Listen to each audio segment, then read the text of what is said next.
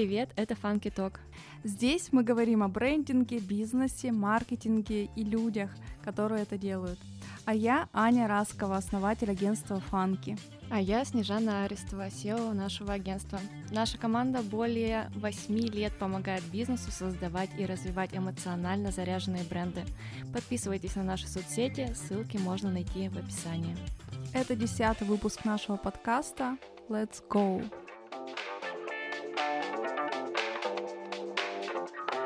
Сегодня мы пообщаемся о том, как построить бизнес, как вообще бизнес может вырасти из увлечения. Да, и у нас в гостях Ольга Лакшина, основательница бренда Moonswoon, ювелирного уральского бренда. Всем привет. Да, привет, Оля, спасибо, привет. Что ты пришла. Спасибо, что а, позвали. Да, ну и давай, чтобы мы немножко так погрузили нашу, наших слушателей в то вообще, что это за бренд. Расскажи, как все начиналось. Мы знаем, что идея возникла из твоего увлечения, но, может, ты как-то просто подробнее расскажешь. Да, конечно, бренду Moonswoon как таковому разное количество лет, то есть занимаюсь ювелирными украшениями я уже, наверное, десятый или девятый год, точно не могу сказать, потому что, честно говоря, не помню, в каком году это началось все. А с точки зрения бизнеса, бизнесу сейчас седьмой год идет, то есть как ИП я зарегистрировалась шесть лет назад. Все началось с того, что я увидела ВКонтакте, когда это еще было очень модно, что девочка выкладывала срезы цветных агатов и очень красиво их фотографировала, и мне захотелось такой же uh-huh. себе взять где-то. И параллельно моим хобби было коллекционирование серебряных колец без блестяшек, как я тогда называла, это без таких, знаете, дешевых эм, фианитов, которые очень часто обсыпкой добавляют на ювелирные украшения, серебряные в том числе, uh-huh. а тем более десять лет назад это было очень популярно. И найти кольца без вставок вот этих вот фианитовых, которые и выглядят э, не очень красиво, А, ну и вообще просто мне эстетически не подходили, было достаточно сложно. В общем, это было мое такое хобби, я привозила эти кольца из Израиля, из Америки, в общем, из разных мест покупала и искала а, в магазинах Екатеринбурга в том числе. И вот, в общем, эти два события как-то соединились, мое хобби с кольцами и мое желание посмотреть на цветные камни и такие же как-то себе а, приобрести. И я оказалась на минералогической выставке, которая называется Mineral Show. Она до сих пор проходит, mm-hmm. это традиционная выставка. Она проходит раз в месяц на Уралмаше. И, в общем, я оказалась там случайным совершенно образом. Мне почему-то позвонила моя бабушка и решила мне сказать о том, что, Оль, кстати, ты не хочешь съездить сегодня, она там проходит. Она знает о твоем увлечении. Понятия не имею, почему она мне решила позвонить. Возможно, я что-то сказала на эту Или тему. Это знак. Я... С прошествием времени я склонна считать, что это знак, но вообще, mm-hmm. наверное, может быть, я обмолвилась чем-то таким. Mm-hmm. В общем, так или иначе, я об этом узнала от нее. И мы э, поехали, тогда еще с моим молодым человеком, сейчас уже мужем, и попали в совершенно удивительный мир. Там ничего не понятно для тех, кто первый раз попадает на такие ярмарки. Вроде бы все хочется, но непонятно, что конкретно. Где-то есть бусинки, где-то есть камушки, где-то есть вставки, где-то есть какие-то галтовки. В общем, куча всего, ты совершенно теряешься.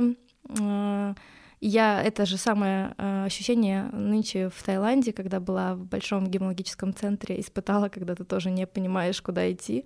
Это был такой камбэк.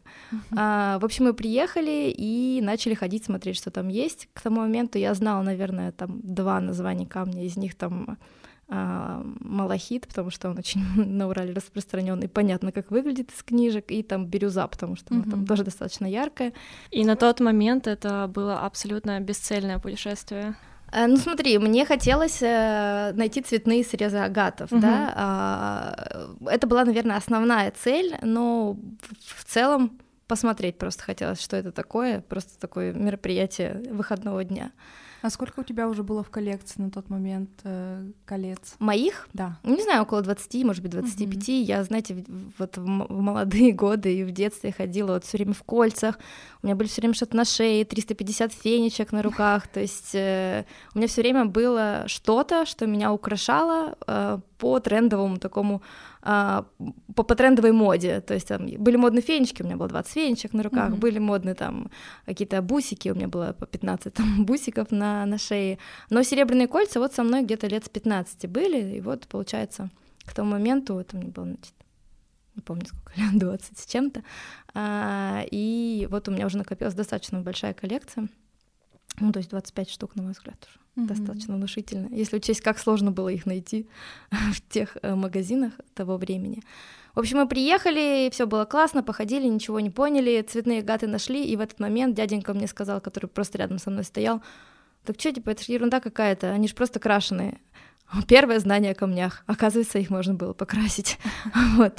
Так, так я узнала, что агаты красят, и все розовые, голубые, фиолетовые, яркие, оранжевые камни, это все э, улучшенные камни, покрашенные. Это был мой первый урок. Ну, то есть они, типа, имеют какую-то склонность, оттенок, допустим, голубого, но его подсвечивают за счет подкрашивания, или как? Натуральный агат, он в натуральных цветах, или нежно-голубой, или белый, как халцедон, mm-hmm. немного коричневого иногда бывает, если, извините, примеси какие-то там, железо или еще чего-нибудь. А яркие такие прям вырви глаз цвета, это сто процентов краска, берут агат, кладут его в бочку с краской, Mm-hmm. А прозрачные слои начинают набирать эту краску в себя. Эта технология достаточно древняя, а, ей уже даже и не одна тысяча лет, в том или ином виде она существует, в основном в Бразилии этим занимаются. То есть это такая достаточно безобидная, а, без, безобидная формула окраски камня, но тем не менее это не является природным цветом, да. Вот. Но вот я к тому моменту этого не знала. В общем, мы походили, походили по этому первому этажу, по второму этажу, ничего не поняли, но какие-то камни привлекли мое внимание, какой-то бюджет у меня был там с собой наличных денег, и, в общем, мы приобрели несколько камней. Это были не готовые кабошоны, не готовые, в смысле, камень-кабошон — это плоский с одной стороны и полукруглый с другой стороны. Не готовый кабошон выглядит как такая э, гранёная заготовка, плоская с одной стороны, гранёная э, с той стороны, которая должна быть гладкой и круглой.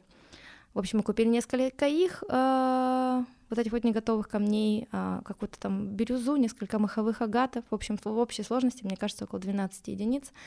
И решили сделать из них кольца, поскольку кольца была моя основная направленность.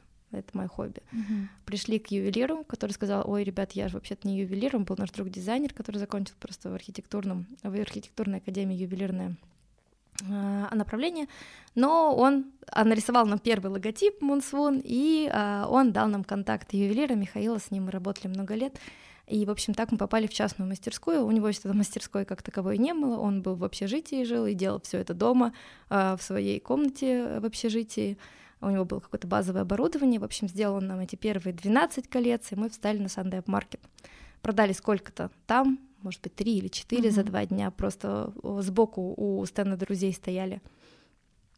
Сколько-то продали потом а, друзьям, так или иначе, обычно родители первые покупают uh-huh. все это, да. что-нибудь такое, начало бизнеса, это всегда поддержка друзей и родителей. В общем, какую-то сумму мы выручили и пошли купили новые камни, ну и все дальше, как в анекдоте, только это не анекдот, когда мальчик помыл одно яблоко, продал его за два доллара, купил два яблока, помыл их и продал за четыре доллара, это мы, это так начинался бренд Moonswoon, мы купили двенадцать камней, сделали двенадцать колец, продали двенадцать колец, поехали купили пятнадцать камней, сделали пятнадцать uh-huh. колец и так далее. А на данный момент наши обороты исчисляются, конечно, уже тысячами единиц. Наверное, даже к десяткам тысяч мы уже подбираемся, но так или иначе вот начиналось все вот так. Круто. Ты, кстати, мне сейчас напомнила тоже, что у меня в агентстве первым клиентом была мама. Она мне просто, чтобы поддержать, заказала... Личный бренд. Нет, не личный, рекламную кампанию, да. Я уже про это стерлась из памяти, но вот. Здорово. Вот э, вы начинали, насколько я читала, когда готовилась к подкасту, буквально с пятнадцати-двадцати тысяч рублей. А, да. И mm-hmm. вы постепенно наращивали эту стоимость, и, или на каком-то этапе вам потребовались все-таки инвестиции Нет. дополнительные? К текущему моменту бренд развивается полностью без инвестиций. У меня была работа, я работала на портале Weburg. Ивент-менеджером, моя зарплата составляла двадцать восемь тысяч рублей, и вот сколько-то из этих денег пошло на первых э, несколько колец, по-моему, по-моему, я заплатила ювелиру что-то типа двенадцать тысяч рублей тогда. Почти весь бюджет. Ну, у меня было что-то отложено. Ну, в общем, можно было считать, что да, где-то с такой суммы примерно начался бизнес, и на данный момент мы развиваемся полностью на свои средства, но это обусловлено больше моим нежеланием интенсивного роста. На данный момент экстенсивный такой вдумчивый рост э, больше импонирует именно моей натуре и текущему состоянию моему энергетическому. Но я, конечно, не исключаю, что в какой-то момент что-то перестроится. Я схожу к психологу, он мне что-нибудь скажет. И, может быть, мы возьмем какой-нибудь заем, а может быть, нам хватит текущих средств, которые мы там саккумулировали. Вот. Ну, раз мы уже заговорили о росте, какие у вас планы, ближайшие амбиции у бренда? На данный момент мы работаем над договором аренды помещения в Москве и планируем в конце августа открыть там точку. У нас уже она была. Мы несколько раз пробовали заходить в Москву, но все время, знаете, какие-то были полумеры. В общем, на этот раз мы уже а, выбрали место, а, сейчас подпишем договор, арендуем его, и будет наш собственный такой... М- это не будет магазин в общем м- смысле слова, потому что это такой небольшой department store будет, угу. э, но он только зарождается. Но это будет отдельно стоящий store? Да-да-да, э, все будет под как надо. Moonswoon. Да, все будет красиво, как вот. Надо, но это будет уже вот наша такая история. Дальше мы в Екатеринбурге э, планируем партнерскую точку открыть, и будем в таком вялотекущем режиме искать себе новое помещение под офис-магазин для стрит-ритейла в Екатеринбурге, ну и потом, может быть, в Санкт-Петербург пойдем. Ну, на данный момент самая основная проблема, которая абсолютно все сферы а, производства а, задела в России на текущий момент, это, собственно, само производство. Очень сложно именно вовремя, четко, в нужном количестве и нужного качества производить изделия, неважно, касается это медицинской техники или ювелирных изделий. Очень большая текучка сейчас в этой сфере. Достаточно тяжело найти специалистов, тяжело их обучить, тяжело их удержать. И из-за этого мы не рискуем крупными мазками каким-то двигаться, там сразу десять магазинов открыть или что-то, mm-hmm. потому что мы очень много внимания уделяем качеству.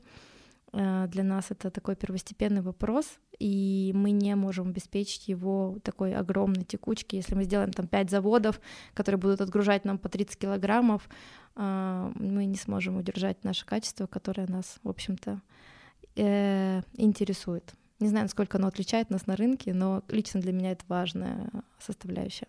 А это будет первый вообще магазин вот под брендом Moonswoon, то есть не корнер где-то, а именно вот свое пространство, где можно на триста шестьдесят градусов получить все уникальные ощущения от вашего бренда. Это не будет стрит-ритейл, mm-hmm. то есть это скорее все равно будет немного корнеровский формат, потому что Department Store — это как раз-таки общее пространство, которое делится на какие-то конкретные корнеры, mm-hmm. и там уже каждый корнер делает собственное оформление. То есть это сама схема Department Store, mm-hmm. она предполагает да, такую организацию.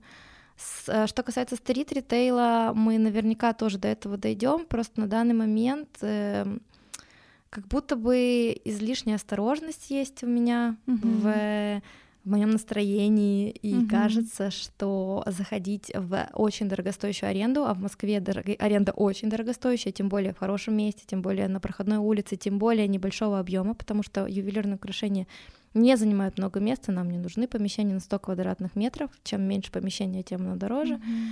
А, вкладываться большими ресурсами в дорогостоящий ремонт а, не хочется, потому что как будто бы есть желание сохранить некую гибкость и мобильность а, на данный момент. Может быть, это связано просто с моей излишней осторожностью, но говорю как есть, вот. Да слушай, мне кажется, вот за последние два года мы все стали чуточку осторожнее, осторожнее да? Я не вижу а в этом ничего плохого, но с точки зрения развития бизнеса и наращивания именно оборотной части, не прибыльной, да, то есть не, не, выручка, а не прибыль, то, конечно, чем больше, тем лучше, но, опять же, мы всегда стараемся сохранить вот этот вот баланс выручки и прибыли, мы не гонимся за огромными оборотами, а стараемся сохранить нашу маржинальность, потому что в этом году очень сильно на нас, на всю ювелирную отрасль повлияло введение эн дэ эс.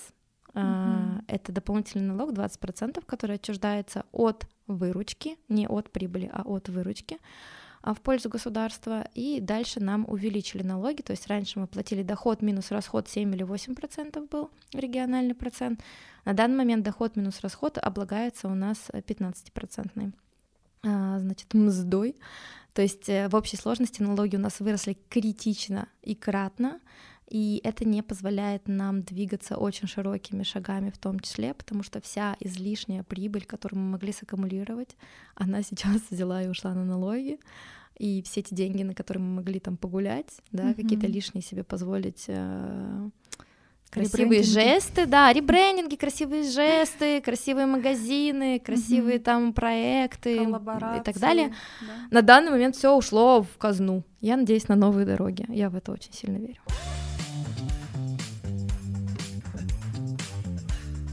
Может, немножко раскроем ту метафору, которая заложена в названии. Мы сегодня с Снежаной так обсуждали, что очень красивый образ. Да, очень красивое название. Спасибо. И вложенный в него смысл. Есть перевод одного слова, другого. Мы его раскрывали по-разному, как погружение или как влияние. Хотелось бы узнать, как пришло это название к тебе, mm-hmm. что ты в него закладывала, как оно вообще родилось в вашей компании? Я прямо очень хорошо помню этот момент. Как-то я тогда еще его прочувствовала, думаю, вот я сейчас как придумаю название, потом мне же с ним быть. Это было в самом начале, когда у нас еще не было ничего, то есть мы еще только в производстве находились наши изделия. Мне к тому моменту, вот я сидела, прям помню, вечером, это было где-то, может быть, десять часов вечера дома на диване, и думаю, ну все, надо придумать, все, надо придумать.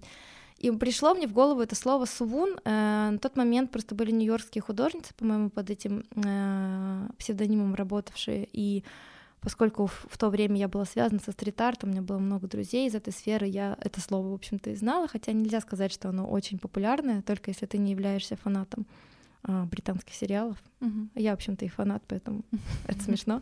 А, да, слово «свун» означает обморок, либо потеря сознания, либо куда-нибудь ты отлетаешь, тоже можно словом «свун» а, обозначить. Мне просто очень понравилось оно. Я не знаю, как это объяснить. Я подумала, блин, вот это классное слово, но вроде как уже есть девчонки-художницы, надо что-нибудь другое. И к нему при- приклеилась эта луна, к нему приклеилась эта мун, и получилось «мун-свун», и я думаю, блин, прикольно звучит. И как-то я такого повертела с одной стороны, с другой стороны, и подумала, что да, вот теперь будем вместе с тобой жить. А фактически это является неологизмом, это не настоящее mm-hmm. слово, но оно присутствует в языке. Если сделать хэштег Moonswoon и поискать в интернете какие-то а, картинки на эту тему, то чаще всего это будет очень-очень... фотографии очень большой луны, то есть ненормально большой луны, когда она приближается к Земле чуть сильнее, то есть суперлуния, mm-hmm. а, обычно обозначается словом «мунсун». Типа на нас упала луна. Да, это, я это перевожу как такая огромная луна, что сейчас ты потеряешь сознание. То есть это, uh-huh. как, это такая огромная луна, от которой захватывает дух. Вот я бы так это перевела. Uh-huh. Но, опять же, это не... Как я теперь знаю, что это не моя придумка, действительно, два эти слова в одном, э, в одном существуют, и на американском рынке тоже часто встречается. Так что каждый его волен переводить по-своему, ну вот я перевожу так. Такая огромная луна, от которой захватывает дух.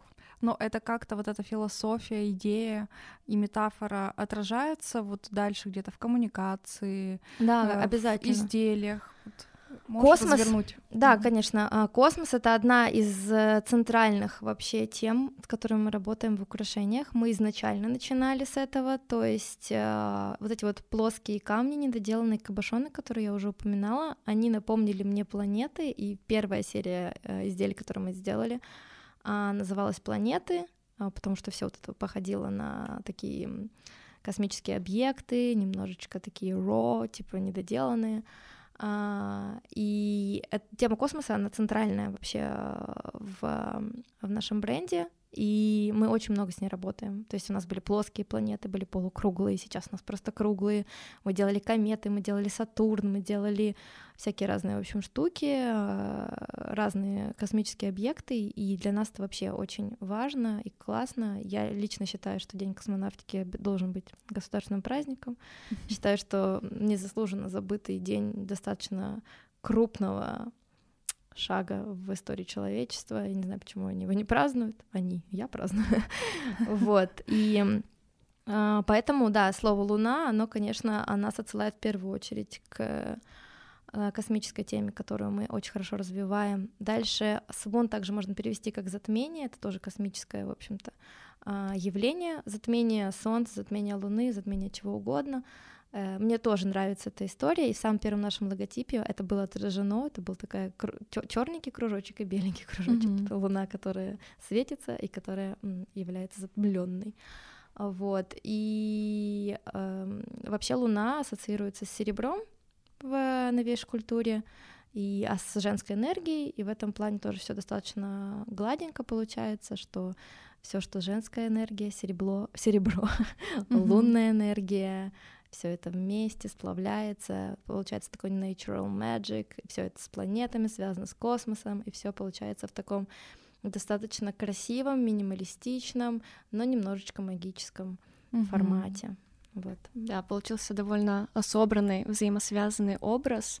А как э, во всем этом появилась незабудка, и когда тоже довольно узнаваемый для вашего бренда знак? Да, мы много сейчас вкладываем сил и средств для того, чтобы зафиксировать этот э, визуальный символ за собой, хотя он достаточно распространенный, и если посмотреть по сторонам, его очень можно много где заметить. А появился он, как и все, в общем-то, достаточно спонтанно, то есть как работает вообще мозг человека, который занимается творчеством. Я думаю, вы со мной согласитесь, по крайней мере, я надеюсь. Ты смотришь все время по сторонам и как будто бы складываешь все свои впечатления в некий мешок, потом ты так взбалтываешь этот мешок mm-hmm. и что-то из- оттуда достаешь, это что-то новое. И в какой-то момент вот эти вот кольца с этими цветочками, они просто вот пришли. Вот, вот просто пришли, и все, и все, я говорю, надо делать. И мы их сделали, причем, повторюсь, символ не уникальный, я думаю, что я его где-то сто процентов увидела, но мы сделали его, естественно, по-своему, мы выбрали сами цвета, мы полностью построили все эти объемы, это было там три года назад. И потом в какой-то момент вот у меня были белая, голубая и розовая, значит, незабудки. Взяли мы просто коммерческие цвета, которые мне очень mm-hmm. близки, и взяли красивые оттенки. И я была в саду, это было начало июня как раз-таки, и я увидела, значит, вот незабудки, думаю, блин, классно, они по цвету, вот реально прям идеально к этому голубому подходят. Все сфотографировала, этот букетик незабудок и так, и сяк с этими кольцами, такая довольная пошла, и дальше оно случилось удивительное, потому что я реально увидела впервые в жизни, что незабудки бывают розовые. Mm-hmm. Я такая, да ладно, серьезно, они бывают розовыми, капец. Потом я открыла интернет и увидела, что они бывают белыми. Все, пазл сложился, я поняла, что... Это был еще один знак. Да, я поняла, что этот цветок теперь называется не ромашка, не дейзи, не маргаритка, это незабудка, это наша незабудка, потому что вот эти вот розовые, белые, голубые цвета, идеальный мэтч, я реально узнала об этом уже апостериори, и э, то, что мы вкладываем э, в наш цветок с шестью лепестками, это действительно факт, значит, незабудки в основном пятилепестковые цветочки имеют, но шестилепестковые тоже можно найти, я этим регулярно занимаюсь. Э, Они, и... наверное, на удачу, как да, пятилистная сирень, очень редкая так. и счастливая. Именно так мы и позиционируем это, что там четырёхлистный клевер, пятилистная сирень, шестилистная незабудка, это все символы удачи. И у меня есть целая подборка фотографий с шестилистными незабудками, mm-hmm. я их там встречаю повсюду, и вот у нас такая сложилась история, она супер близко мне отозвалась, я поняла, что вот это так, как должно было быть. Слушай, ну да, это очень круто, когда вот такие идентифицирующие какие-то моменты есть у брендов, по которым ты сразу, о, незабудки, это точно Moonswoon. А вы как-то вообще дальше эту цветочную тему планируете развивать, или это будет вот один символ такой? В смысле, вообще в цветы пойти да. разные? А, не знаю, на самом деле все очень сильно зависит от... От вдохновения, если идея да, появится. Э, тут, видишь, в какой-то момент, когда бизнес начинает развиваться, ты уже не можешь позволить себе полностью опираться на вдохновение, в какой-то момент ты обязан э, продумывать коммерческую часть. И, mm-hmm. ну, то есть у меня была целая вторая ветка бизнеса, которая называлась Moonswoon Артефакт, была полностью посвящена моему вдохновению, это были абсолютно другие вещи, они были очень концептуальные, в каждой из них была куча смысла. Не то чтобы здесь нету кучи смыслов, но mm-hmm. там еще и в форме они всегда выражались. Но этим направлением полностью пришлось пожертвовать в угоду основному, потому что просто меня не, ну, не хватило на все. Основное начало развиваться. И второе, которое мы два раза возили в Париж а, на шоурум, на неделю моды, мы полностью как бы остановили сейчас. И иногда объекты из э, этой вселенной, которые параллельно в моей голове существуют, они пытаются проникнуть там в основную вселенную Moonswoon. К слову, еще раз возвращаясь о цветах, я не могу сказать, цветы — это суперкоммерческая тема, тут не надо быть там семь пять во лбу, это все всегда продается, точно так же, как сердечки, точно mm-hmm. так же, как э, э, какие-нибудь э, другие слова, ну, есть это бренды, которые работают на матершинных словах, это там супер не близкая мне эстетика, но это великолепно продается, несмотря на то, что я считаю, что это...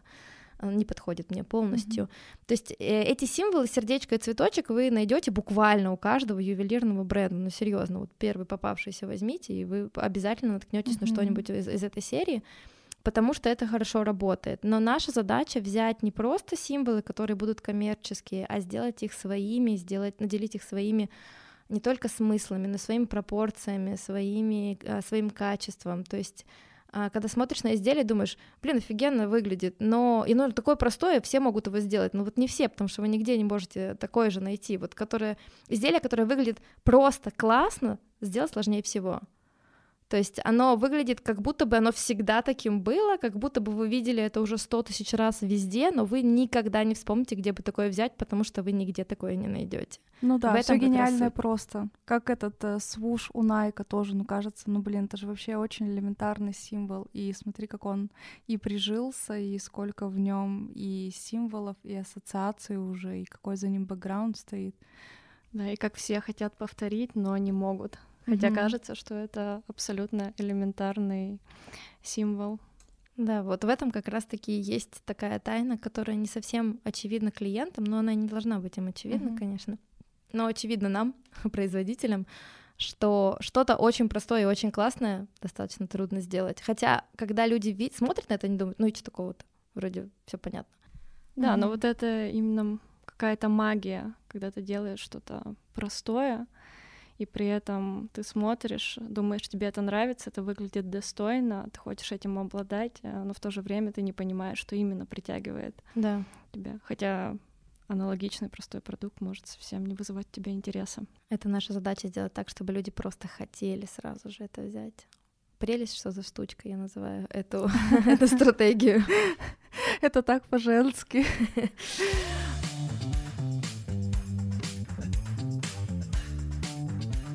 Вот в процессе диалога у меня сложилось ощущение, что вот создание бренда — это череда неких случайностей, неких моментов вдохновения, то есть он как будто бы собирался без какой-то глобальной идеи, а вот пошагово строился, рождался и рос.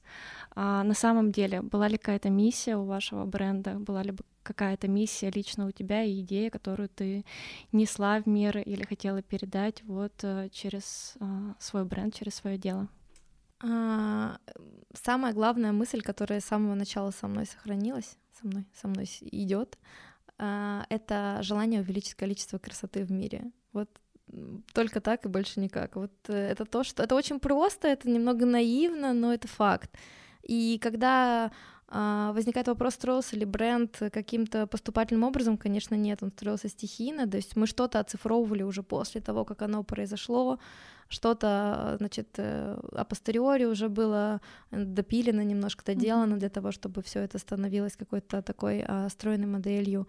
Но очень много построено, естественно, на вдохновении, и я, честно говоря, не уверена, что можно бренд, у которого уже есть какая-то история, ну, поступательно строить. Я не уверена, конечно, проверить, что большие бренды строились сразу же с, там, с прицелом, что через двести лет там, или там, через пятьдесят лет вот этот бренд будет про это. То есть даже если мы берем самые... самые-самые раскрученные бренды типа Макдональдса, даже они претерпевали и ребрендинг, и изменение названия и так далее, потому что в процессе ты понимаешь, когда бизнес растет, старые схемы перестают работать, нужны новые, и это происходит примерно раз в полгода. То есть э, очень сложно, тем более в текущее время, хотя я не склонна на самом деле драматизировать и думать, что текущее время чем-то сложнее, чем любое другое, но сложно представить, как будет, потому что есть определенные условия, которые а, трудно предсказать. Помимо того, что вообще очень мало что можно предсказать, есть глобальные, да, какие-то схемы, которые на тебя начинают резко влиять. А, в этом плане, да, очень многое строится именно на каком-то искреннем желании. То есть вот там Nike делает спортивную обувь, да, потом уже одежду, потом уже все остальное. На искреннем, увл... на искреннем увлечении, мне кажется, да. тоже, да, хобби. Вот мы делаем красоту, мы делаем красивые вещи, мы делаем вещи, которые людям нравятся, которые несут радость, которые а, несут хорошие эмоции, которые длятся долго. То есть это не вещь, которую можно один раз надеть. Это вещь, к которой можно возвращаться, да, она может тебе надоесть, в какой-то момент ты можешь отложить, но серебро, оно... может много-много лет, сотен лет жить. Uh-huh. Я не предполагаю, что кто-то будет наши кольца передавать по наследству, но вполне можно вернуться к ним через какое-то время, они не занимают много места, их можно легко почистить, дальше там придать им снова классный вид, отполировать и так далее. То есть мне нравится, что это вещь, которая сама по себе не несет никакой отпечаток времени конкретный, потому что это такой, мы стараемся, по крайней мере, де- делать достаточно вневременной дизайн, и а, не... ссылаться на конкретный возраст наших клиенток, потому что это очень разный, а скорее всегда... Эм... на эстетические предпочтения. Да, да, и на эмоциональные предпочтения угу. людей как-то воздействовать. То есть что такое украшение? Это украшение — это когда ты хочешь себя порадовать. Это когда у тебя плохое настроение, ты надел колечко, стало хорошее. Или у тебя, наоборот, классное настроение, ты еще колечко надела, вообще супер стало. Или когда ты надеваешь какой-то самый простой эм, лук, образ, там, белую футболку, как мы обычно говорим, и добавляешь э, что-то, что делает твое настроение э, именно таким, да? Сегодня ты добавил массивную цепь, а завтра ты надел там маленькие сережки, и ты чувствуешь себя по-разному. И украшение — это самый простой способ э, себя каким-то образом поддержать морально, хотя кажется, что там вещи, но наряжаться людям не всегда э, хочется, особенно когда настроения нету. А украшения можно носить не снимая некоторые, и они всегда с тобой, всегда веселее выглядишь. А какое твое любимое украшение из твоего бренда? Я очень ветреная. Нет, да, какого-то этого единственного кольца, который всегда рядом. Мне всегда нравится новое. Мне всегда нравится то, что мы еще только должны выпустить. И я такая, о, да, это супер. И поскольку у меня есть некая привилегия носить прототипы, я всегда хожу с чем-то, что мы еще не выпустили, и полностью, знаете, себя этому отдаю. И думаю, ну вот это вообще вещь. Но потом мы это выпускаем, проходит какое-то время, я продолжаю работать, и появляются новые фавориты, и поэтому... у меня нет на данный момент, ну вот на мне кольцо, вот оно, теперь мы сделали незабудку из бриллиантов, вам не, вам mm-hmm. не видно, но вам теперь слышно, и вот я хожу второй день и сильно радуюсь, как красиво. Ну реально красиво. Слушай, а я могу тебя, Олю, вот так вот встретить и увидеть тебя в украшениях не от Moonswoon, а от другого бренда? Если да, то в каких? Раньше это было вообще никакой проблемы, я вообще в этом не вижу ничего зазорного, но на данный момент скорее нет, чем да, и это связано ровно только с тем, что я не хожу в ни в какие магазины mm-hmm. и не покупаю ничего себе, что не могу произвести сама. Это никак не связано с предубеждением по отношению к другим брендам, это скорее просто а, не мой приоритет. То есть если чего-то я не могу, если мне чего-то не хватает, я просто это сделаю. Uh-huh. Но это, конечно, не значит. И когда я раньше работала на сандеп-маркете, когда вот только-только начинала, это был еще даже не бизнес, я вообще много покупала у ребят, которые стояли со мной там рядом, мы все очень дружили, и это было круто прийти, поддержать, взять, поносить. У меня до сих пор есть эти изделия всякие разные, а, но на данный момент э, скорее нет, то есть... Я просто даже и не думала об этом, чтобы... А есть купить. Какие-то бренды, которые тебя вдохновляют? Вот из э, ювелирки или с схожей сферы? Ну, не обязательно наши, может, какие-то зарубежные. Мне очень нравится бренд, который называется София Бельбрая. Она делает э, украшения из бриллиантов и жемчуга. Вот. И у нее очень красивые украшения. Они все такие блестящие, они такие изящные, они все такие тонкие, безумно красивые какие-то коробки бархатные, которые можно взять в дополнение. И вот, вот эта цель моя, это вот купить у нее что-нибудь. Ну, там немножечко другой бюджет принципиально, mm-hmm. но рано или поздно. То есть я абсолютно допускаю, что я пойду и куплю что-то у кого-то еще. В этом нет никакой проблемы. Но вот на данный момент я нацелилась на нее и пока еще не дошла до туда. Понятно. Все, вычеркиваем. Я услышала, что это очень дорого. Ну да, она работает с бриллиантами, с натуральным жемчугом, причем с таким достаточно заметным в заметных размерах. Вот, и это так. Слушай, ну а как вы пришли вот тоже к таким драгоценным, дорогостоящим камням, как будто это же тоже немножко отход э, в другую аудиторию? Да, можно сохранить вайб общий от э, самого изделия, то есть от того, как оно выглядит, это же незабудка, но как бы стоимость изменится, от этого немножко сместится аудитория. Я думаю, что я просто выросла. То есть я с этим брендом уже сроднилась, понятно, как и достаточно большое количество фаундеров, я думаю. И бренд не может не меняться, если не меняюсь я, и наоборот. Mm-hmm. И, соответственно, в какой-то момент я, которая вообще там не видела никакой связи себя с бриллиантами, поняла, что теперь мне нравятся эти э, камни, мне нравятся драгоценные камни. Я знаю, как сделать так, чтобы это выглядело изящно, красиво, тонко, классно, и в то же время сохранило именно ощущение драгоценности, не просто аксессуара ювелирного, да, как mm-hmm. серебро, а именно драгоценности.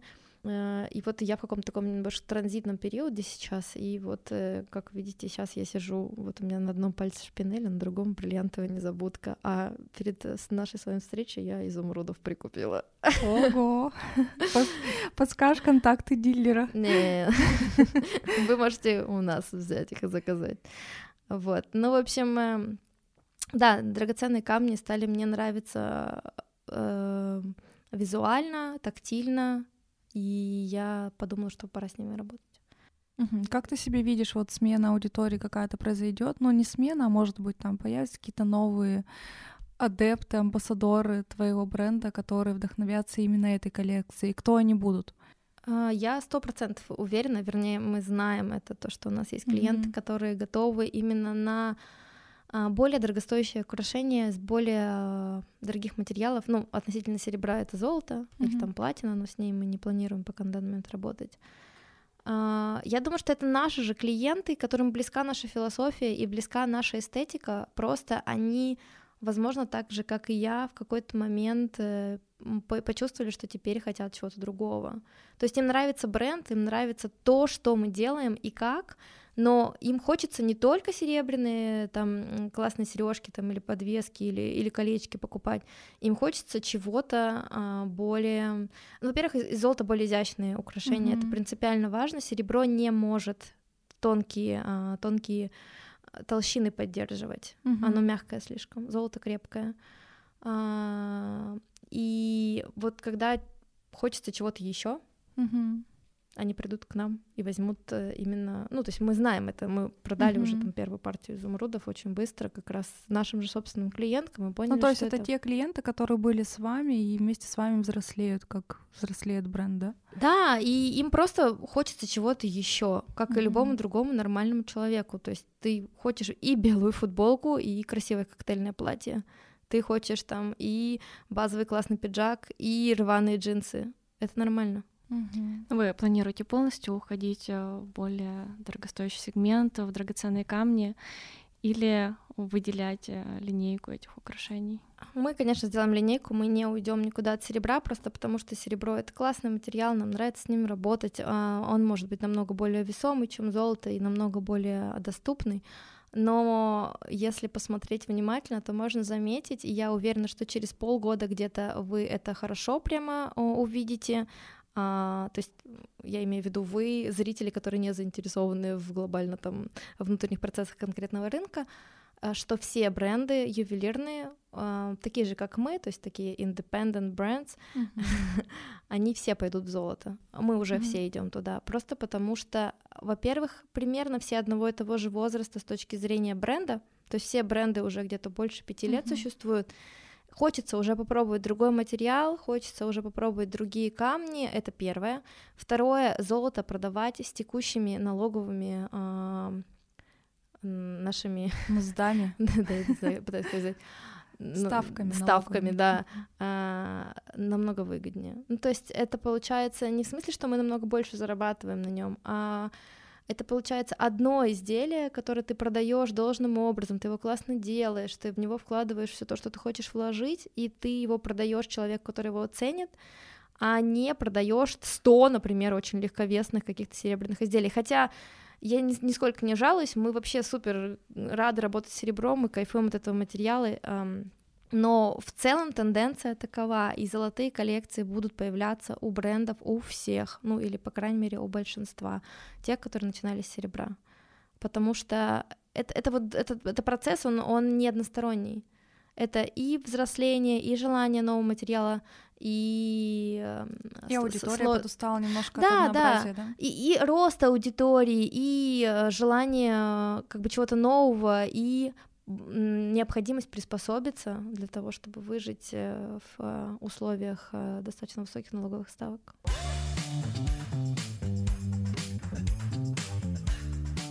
Оля, мы вот поговорили про основную, основную линию дизайна ваших украшений, как космос, про ваши цветы.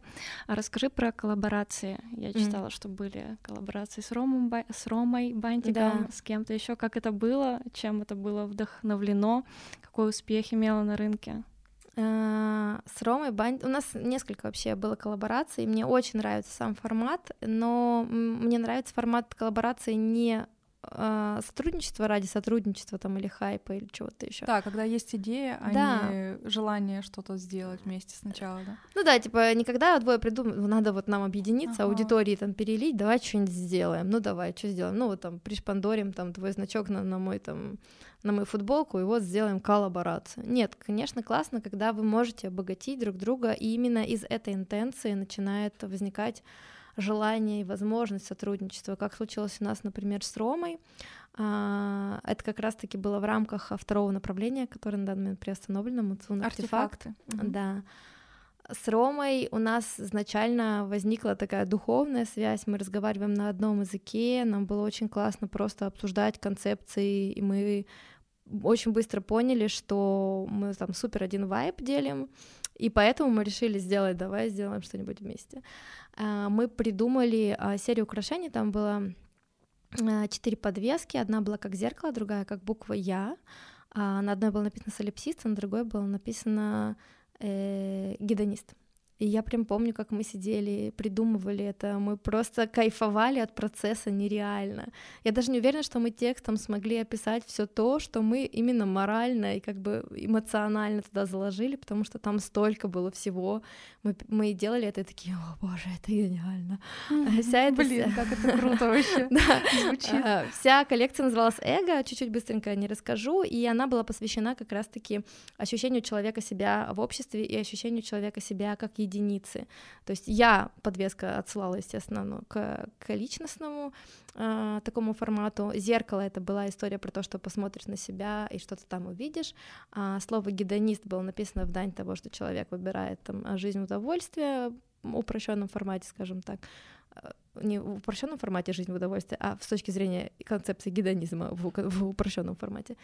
И солипсист — это человек, который является...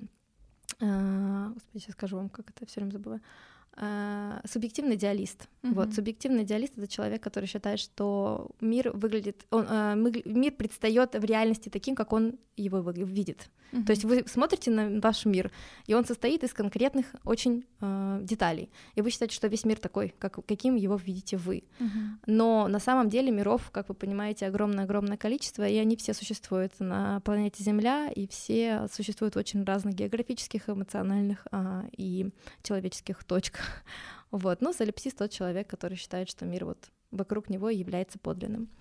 Его точка зрения верная. А, ну да, ну, здесь именно идея ощущения мира. Угу. То есть не только что, вот как я сказала, так и будет, а именно, что мир таков, каков э, предстаёт в его перцепции. То есть как человек его ощущает, так, угу. в общем-то, и есть на самом деле. Да? То есть все, что не является ощутимым или ощущаемым, все не существует. Вот, угу. собственно, субъективный идеализм. А, и мы писали это, эти буквы, которые были на подвесках, мы писали их с помощью мышки, и нам казалось, что это очень круто, что это такая цифровая надпись, но аналог, ну, как бы аналоговая с точки зрения начертания, потому что ты эм, как рукой, бы... как будто. Да, угу. но мышкой, потому что это типа, суперцифровая угу. какая-то штука, и в общем мы нереально, там, нереально удовольствие получили от этой угу. коллаборации, мы все быстренько продали, а, но... Было много, было много радости. Это было очень классно. А вот э, «Кольцо без камня» со словом «камень» — это та же коллаборация или это уже Нет, отдельная это... идея? это, это все в, в рамках вот этого артефакт-направления. По образованию я философ, и, соответственно, периодически у меня возникает огромная потребность выразить какую-то концептуальную мысль в металле и в форме. Потому и... что это навсегда, да? Нет, не потому что это навсегда, просто потому что я с ней работаю. Ну, то есть mm-hmm. раньше, когда я, до того, как я занялась ювелирными украшениями, я работала какое-то время, работала, в смысле, увлекалась этой работой, как современный художник, я делала концептуальные инсталляции, я участвовала там в выставках, и мне просто нравится идея воплощения иде... мысли какой-то конкретной mm-hmm. в форме. Uh-huh. Да? То есть сама по себе мысль, она имеет только форму слова, как обычно, ну, чаще всего. А мне хотелось, чтобы она имела какую-то другую форму, форму предмета, и дальше разворачивалась уже с точки зрения зрителя по-другому. Ну, это классическая, в общем-то, концептуальная uh-huh. история. Концептуальное искусство все таким образом работает. И просто потому, что я работаю с ювелирными украшениями, часть моих идей из инсталляций превратилась в такие некие маленькие скульптурки из серебра. Вот, и, соответственно, «Кольцо камень без камня». Тогда это было достаточно фреш, как бы сейчас mm-hmm. я не уверена, что это очень... Новая идея. Да, новая, но когда я это придумала, сто процентов ничего такого не было на рынке, я в этом абсолютно убеждена, и эта идея уже там восемь лет, и тогда я просто, вау, мне показалось, что это очень круто. Слушай, ну мне очень понравилась идея вот этой коллабы с Ромой, то есть сейчас же есть такой, ну, как бы явный тренд а, на выражение себя через бренд, когда бренд тебе дает возможность самовыразить а, свои чувства, мысли, эмоции через себя. Ну, там банальный пример, конечно, всякие Кока-Кола с а, именами на баночках или там, не знаю, Рафаэлки с надписью «Дерзкая», «Смелая», «Уверенная» на этом, но м- просто Просто мне кажется, что это крутой путь. Хочется понять, вы в нем как-то дальше свое развитие видите, вот такое сокращение дистанции с аудиторией, чтобы она могла как-то проявляться через ваш бренд. Ваш ли это путь? А, немножечко издалека пойду. Вот в прошлом году мы сделали классную коллабу, короче, которая мне тоже очень сильно нравится. С Дуо мы делали кофе, а, и на пенке кофейной, а сам кофе был синий, а, и сама пен, на пенке кофейной был такой голубой цветочек, собственно, да, наша голубая незабудка на стаканах да? был, и все эти стаканы были перерабатываемые из картона какого-то там специального за кучу денег, как обычно, но просто для нас это было очень важно, чтобы это была история такая про экологичность, и мы говорили о том, что не берите, ребята, крышки, смотрите, какой красивый кофе, вы просто его выпьете, mm-hmm. просто положите стакан, он просто вот переработается, да, и смотрите, как здорово. И мне тоже очень понравилась эта коллаба, она была какая-то такая классная и честная, и был действительно вкусный кофе. И да, у нас были еще разные коллабы, там, в большей или меньшей степени, которые подогревали лично мой собственный э, интерес к вложению э, большого количества моральных сил в них или там меньшей. А, что касается конкретно наших клиентов, которых мы можем привлечь к самовыражению, на данный момент у нас ничего такого э, не запланировано. У нас были кольца, на которых можно было нанести собственную гравировку, там, и таким mm-hmm. образом вы получаете кольцо-печатку с, с изображением, которое там вам о чем-то говорит. Uh-huh. А так я не уверена, что есть какой-то... То есть надписи типа «Дерзкая» или... Ну, тот же гедонист, вот ты говоришь, гидо... надпись «гедонист» или что-то у вас, uh-huh. вот второе слово. Солипсист. Успел, да, его забыть, сорян. Вот, ну, то есть это же как бы самовыражение, да, я наделала, я, я просто даже знаю людей, которым я могу подарить там подвеску uh-huh. или кольцо с надписью «гедонист», потому что это вот прям, это их суть, это их жизненная кредо, получать удовольствие и кайфовать от всего, что там происходит, наслаждаться, и это круто. Работает, понимаешь? Да, но вот в, в таком формате, чтобы просто сделать подвеску гедониста, это вообще супер не про нас. То есть это было про концепцию эго, концепцию mm-hmm. с художником. Мы писали там эти буквы вот этим аналоговым и цифровым образом. И этот гедонист, он не отдельно от, от mm-hmm. я и от зеркала, и от солипсиста существовал. То есть да, конечно, его брали люди для того, чтобы выразить какую-то мысль, которая именно им близка, но в нашей концепции он не существовал отдельно. То есть для меня это цел, цельная история. Uh-huh. А вот эти вот истории, когда там ты пишешь или гедонист, или там э, офигенная, там дерзкая, самодура, ну, у меня много разных есть примеров и фотографий, что бренды используют. Они, конечно, могут помочь самовыражению человека, но это никаким образом не относится к тому, как я себе вижу распространение нашей философии. Наша философия uh-huh. всегда... простое, сложное, скрытое под простым, и никогда не буквальное. Угу. Буквальное — это то, что я не люблю. А есть кто-то, с кем бы ты еще хотела какую-либо коллаборацию? Есть у тебя идеи на будущее или мечта какого-то совместного проекта? Ну, на данный момент я вот так вот ничего не могу сказать, потому что у нас и в разработке ничего нету.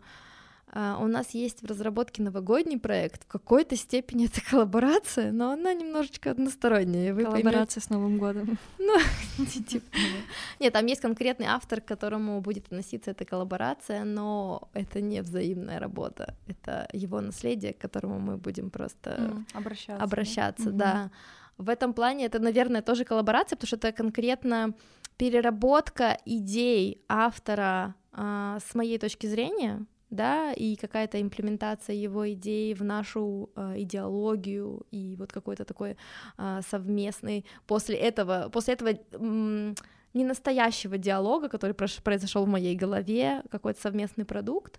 Но мне тоже нравится такая тема, потому что слово, написанное в книге, оно принадлежит больше не автору, оно принадлежит как бы читателю. И мне очень нравится этот формат коллаборации, скажем так. То есть это не взаимная работа в текущем моменте, это работа, которая раз, разделилась, понимаете, на сотни лет, или mm-hmm. на сотню лет, или там на десятки лет, неважно. Когда автор хотел сказать что-то одно, и раз, эту мысль подарил миру, а я как автор взяла эту мысль, переработала и а, выпустила что-то, что имеет отношение и к источнику, и к моему мировоззрению. Угу. В общем-то, да, наверное, тоже. Мне да. уже очень интересно, что это за коллаборация. Давай анонсируем. Да, это новогодний проект. У нас был в прошлом году Magic Box, это будет Magic Box два ноль, так что ждите. У меня уже есть идеи. Охота задавать вопросы. Это он? Это Оурал? Но я так понимаю, пока это секрет. Не, мы пока, да, не говорим. Но вам понравится.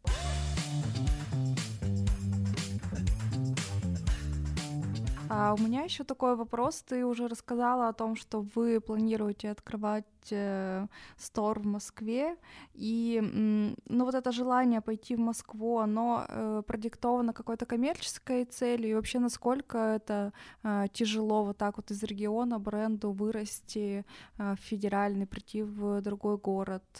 Поделись тоже вот этой историей. Кратенько попробую сказать, здесь есть несколько моментов, и все они очень важные. Первое, когда бренд из региона, это действительно важно, открывает магазин в Москве, ему нужно э, иметь два э, ресурса или какой-то из, ни- из них как минимум. Первый — это поддерживающая аудитория, это то, что есть у нас. То есть это люди, которые уже на протяжении нескольких лет покупают и знакомы с нашим брендом, и когда мы открываемся в Москве, мы являемся а, желанным, скажем uh-huh. так, игроком этого рынка. Вторая — это а, бюджеты. То uh-huh. есть если у вас есть достаточный бюджет, вы неизвестны никому марка, но вы приходите и там распространяете информацию о себе через все источники, какие только возможно, то тогда, конечно, тоже это все может сработать. Классно, когда есть симбиоз. Ну, это, uh-huh. да, в частности, наша, надеюсь, ситуация. Ну, в какой-то степени, конечно. Вот, когда есть не только узнавание, но и какие-то средства для того, чтобы сделать классно, я это имею в виду. Второе, это в Москве на данный момент живет официально больше десять миллионов человек, в Норвегии пять миллионов человек, в Финляндии пять миллионов человек, в Эстонии полтора миллиона человек. Угу. Москва — это город, страна, в котором живет больше населения, чем в двух странах, угу. понимаете? Это просто гигантский рынок. Тот, кто не продает в Москве, тот не продает. По крайней мере, когда дело касается потребительских каких-то небольших продуктов. И это просто математика. Не нужно быть семи пядей во лбу, чтобы сообразить, что если в Норвегии и Финляндии живет в совокупности десять миллионов человек, и столько же человек живет в Москве, то, наверное, они покупают, ну, как минимум, не меньше. Вот. И именно поэтому Москва и является таким лакомым кусочком рынка, потому что не только потому, что там все деньги, как все считают, там сосредоточены, а просто там ну, людей очень mm-hmm. много. и как две экономики там, а, на, с точки зрения населения, а не с точки угу. зрения объема средств, которые там крутятся. Все аудитории любят сторителлинг. Вы как-то планируете тему уральской идентичности вкладывать? Да. да, мы в этом году пришли к пониманию, что уральская идентичность — это то, что действительно на данный момент нас очень сильно вдохновляет и драйвит. Мы сделали футболки с уральским хребтом, мы работаем исключительно с уральскими изумрудами, потому что это такой очень важный для региона самоцвет. Мы работаем с малахитом, не уральским, потому что уральский малахит на данный момент выработан, но малахит является... Что значит? Выработан, закрытое месторождение, не добывается. А, потому что малахит, в принципе, ассоциируется очень сильно с уральским регионом, то есть мы в данном случае используем камень как символ.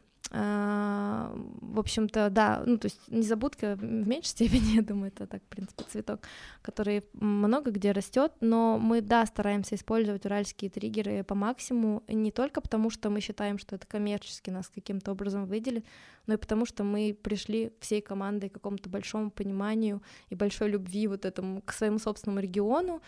Какой-то произошел, опять же, транзит, и вот эти вот все наши... А, истории, которые мы транслируем именно с уральской точки зрения, это все по большой любви, и мы посчитали, что не стоит бояться вот этого, знаете, региональный бренд с какого-то там Урала. На самом деле это очень круто. Да ну, нет есть, же, да, ну... я тоже думаю, что это как раз-таки очень круто, и подсвечивать свой родной регион, таким образом ты как бы и его вклад тоже вносишь в свой бренд, и ты вообще как бы подчеркиваешь, что я вообще-то отсюда. Плюс это все равно история, это всегда интересно. То есть пришел с Урала, значит... Ну, и если мы говорим о камнях, если мы говорим о изумрудах, то это скорее сильная сторона. Mm-hmm. Да, мы тоже так подумали. Но, к сожалению, уральские изумруды достаточно сложный материал, как и все. Сложно, все с ним очень сложно, но тем не менее мы их ввели именно поэтому. То есть мы начали, ну, не с любых других, да, не с шпинели, там, не с рубинов, не с сапфиров, мы начали с изумрудов, потому что они напрямую относятся к Уралу, и у нас есть возможность именно подчеркнуть эту уральскую их идентичность, как бы у этого камня. Они другие, чем те, которые там из Бразилии идут, да, и это прикольно. Угу. Вот. Ну и просто это коммерческая тоже история. Не забываем, что мы делаем. Да, кажется, надо себе постоянно об этом намекать, потому что такие девушки, всегда увлекающиеся, не хочу быть, конечно, сексисткой, но просто есть, мне кажется, такой вайб, что у девушки есть такое интуитивное прочтение бизнеса. Очень важно, чтобы там ты была увлечённой тем, что ты делаешь, и по тебе это очень круто считывается, это заметно, и это здорово. Да, но любой бизнес — это деньги. Надо всегда, mm-hmm. всегда, всегда об этом помнить. Если бизнес не приносит деньги, это хобби. Ты как будто себя сейчас убеждаешь. Нет, я... Так, Оля, творчество творчеством, вдохновение вдохновением, но бизнес — это деньги. Не совсем. Это не столько... Бизнес — это, знаете, это структура. Вот что самое главное. Человеку, который увлекается так легко, как это делаю я, который находится все время на каких-то там стратосфер... стратосферных слоях этого вдохновения, этого концептуального там видения, ему нужно постоянно говорить о том, что а теперь спускаемся назад, у нас есть система, и без системы ничего расти не будет. Нельзя ей пренебрегать. Эту систему нужно пересматривать минимум раз в полгода. Мы пересобираем полностью раз в полгода всю нашу организацию с той или иной как бы стороны. Не всегда в одном и том же месте. Это в каком плане пересобираете? А, что ну, мы полностью, ну, мы, сейчас мы полностью оцифровали бизнес, там, да, мы посчитали его маржинальность. После того, как нам ввели двадцатипроцентные налоги, мы пересчитали mm-hmm. полностью маржинальность. Мы не можем себе позволить просто находиться в каких-то там э, вселенных волшебных после того, как нам тридцать процентов нужно будет отчислять ежегодно с нашей прибыли mm-hmm. э, государству. Э, у меня одиннадцать человек в штате, еще сколько человек внештатников, у меня два производства на аутсорсе. Эти люди зависят от меня. Если я буду все время летать, я не смогу выплачивать им зарплату, я не смогу давать рекламу, я не смогу планировать свои затраты. Чтобы mm-hmm. открыть магазин в Москве, нужны деньги, их нужно заработать, нужно посчитать, какой у нас цикл окупаемости, нужно посчитать, сколько чего нужно туда поставить в магазин, нужно знать, какие изделия хорошо продаются, какие товарные категории хорошо продаются, каким образом нужно поддерживать интерес к бренду, каким образом усиливать продажи, каким образом усиливать свои позиции на рынке. Вся это, вот все это волшебство, это всегда строится на систему. Если ее нету, ничего не будет. Что важнее, система или крылья за спиной? всегда важно действовать вместе. Система — это скелет, крылья — это то, что тебя поднимает. Скелет может быть и у ящерицы, крылья могут быть только у птички, но тем не менее у обеих есть скелет. Круто. Вот на такой логичной ноте. Оля, спасибо большое, что ты пришла. Я считаю, что это был очень крутой, откровенный, честный разговор. Да, было правда интересно. Очень приятно. И мы заканчиваем только потому, что время подошло к концу. Все, выключаем.